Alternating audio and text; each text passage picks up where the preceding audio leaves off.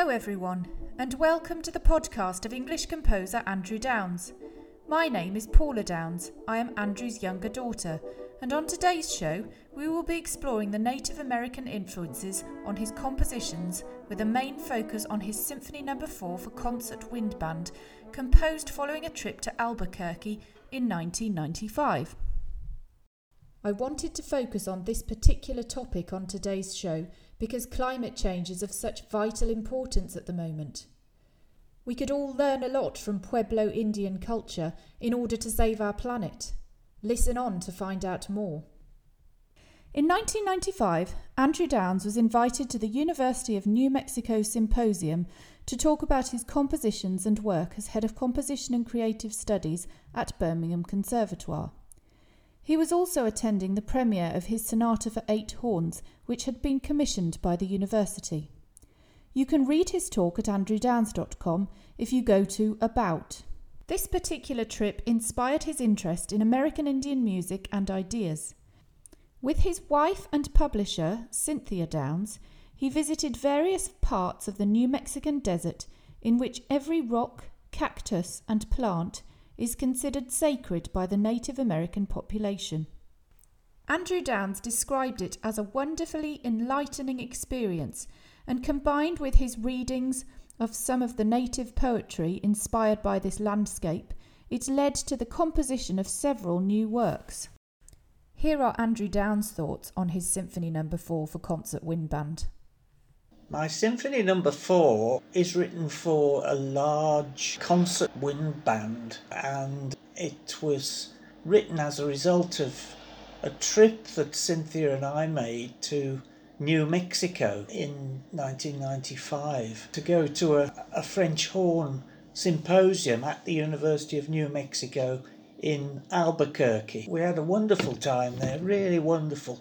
I mean, apart from lovely performances by the ensembles that were at the symposium, the Fourth Symphony was first of all commissioned by Janice Lee Sperling, a doctor who was uh, also the chairperson of the Albuquerque Concert Band. Uh, and part of the commission fee was that we were able to stay in her gorgeous Victorian guest house in Albuquerque, which was really beautiful experience. It really was. Anyway, uh, we went around the whole area during that trip. Uh, we went to Albuquerque and looked around that uh, and had a great time. And we went to the to the mountains, which are the Sandias, which you can see in the distance from every part of Albuquerque. A wonderful view of over across the da- desert, and then these mountains rise up here in a most spectacular way. And uh, then we went to a place called Sky City, which is the Pueblo Indians place where they, they actually lived they didn't live in what one expects American Indians to live in, uh, which is sort of wigwams, tents, uh, you know, things whereby they can travel around. They actually lived in a single place. And so they built this city made up of mud houses, which are very, very beautiful, light coloured, uh, beautifully designed. Uh, it's gorgeous to see. We also visited the desert and then saw the wonderful river that goes through New Mexico, the Rio Grande. So we had a fantastic time, and this symphony is inspired by those places that we visited. The first movement is called City and shows quite a contrast between the difference between the actual amazingly arid and beautiful countryside uh, around a city and the city itself, which is, of course, full of traffic and blaring lights and all the rest of it. So. The first movement, entitled City, takes its inspiration from a day in the city of Albuquerque. It begins with a sense of dawn over the desert, centering on the city, with the Sandias Mountains seen in the distance. The purity of this early day is described with Renaissance like open harmony, played by pure sounding orchestral woodwind, joined by horns and trumpet.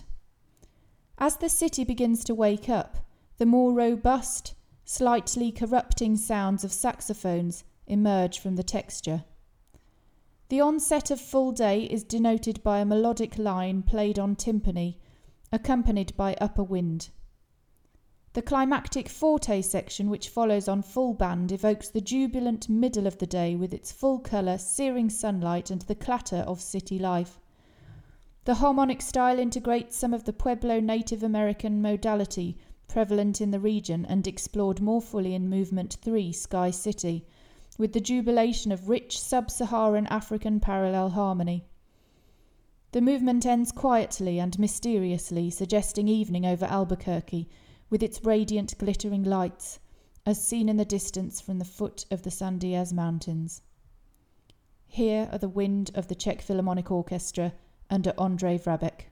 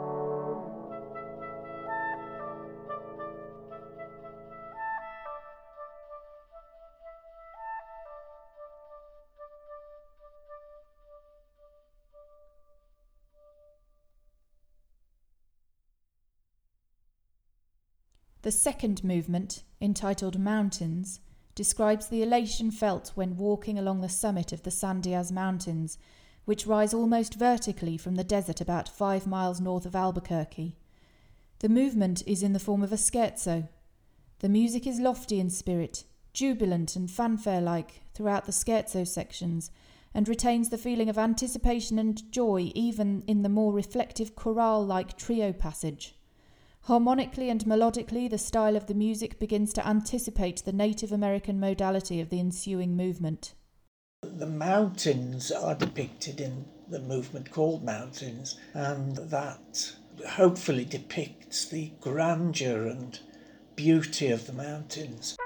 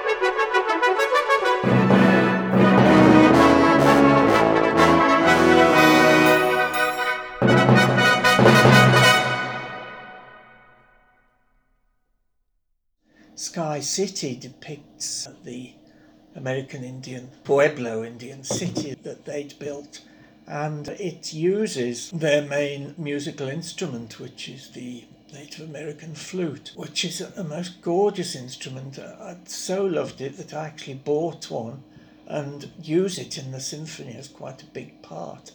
I also use it in a later piece, which is my concerto for Native American flute and strings. The third movement is inspired by Sky City, the ancient Pueblo mountain settlement in the heart of the desert in the south of New Mexico. The writing exploits the Lydian Dorian pentatonic scales prevalent in native Pueblo music. The use of solo cedar wood flute gives added authenticity to the music of this movement, which conjures the rich synthesis of emotion and ancient memory so important in the cultural heritage of the Pueblo Indians.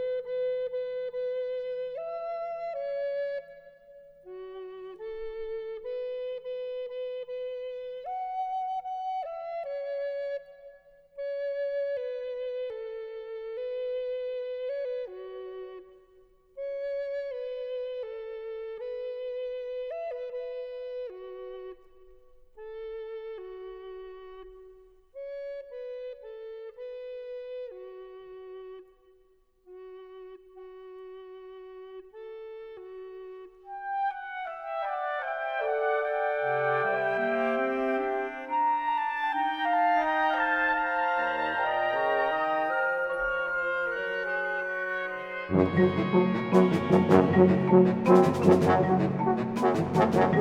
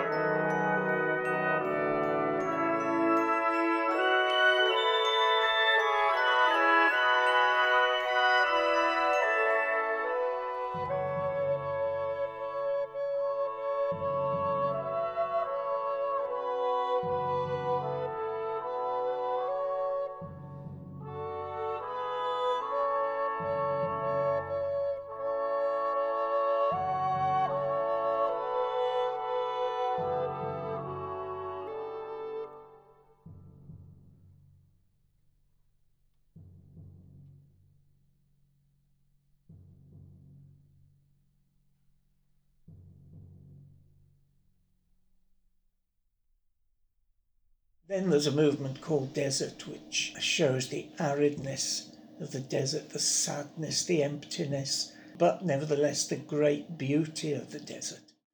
The fourth movement, entitled Desert, is a representation of the emptiness, sadness, and fear of the unknown which is experienced as one travels through the vast Chihuahuan desert. The musical style is characterized by relative dissonance, large and jagged intervals, and funereal processional like music with bells and hollow drums. A poem concerning the funeral rites of the local Indians, written by an anonymous Pueblo and translated in the Southwest Museum papers, had some bearing on the composition of this movement.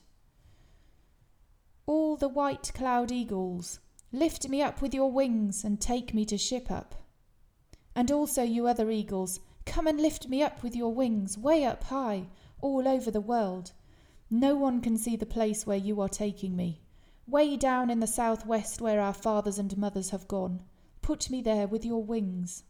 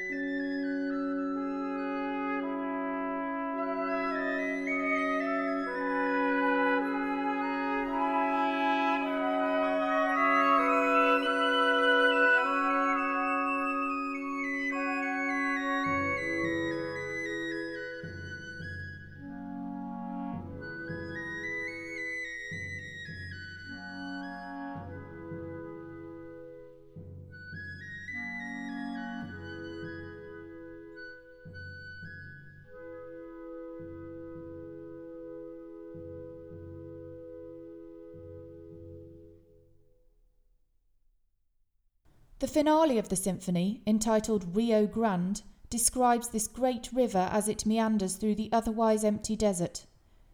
The music is warm, flowing, and optimistic throughout, and provides a contrast with the barrenness of the previous movement. There are some moments of relative drama, perhaps reflecting the occasional rocky outcrop and whirlpool in the river's otherwise peaceful journey.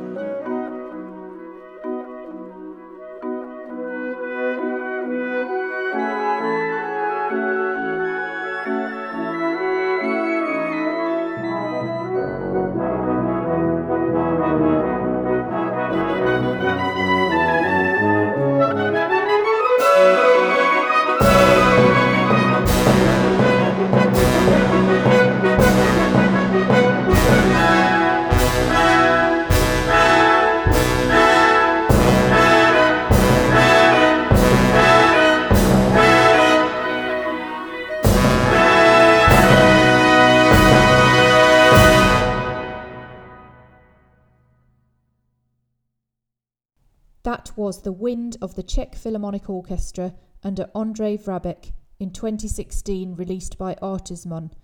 This CD is available for purchase at andrewdownes.com. To find out more about the works by Andrew Downes which have been inspired by Native American culture, then read Cynthia Downes' blog on andrewdownes.com. Well, I do hope you have enjoyed today's podcast and that it has given you some food for thought. Do join us again next time. Goodbye.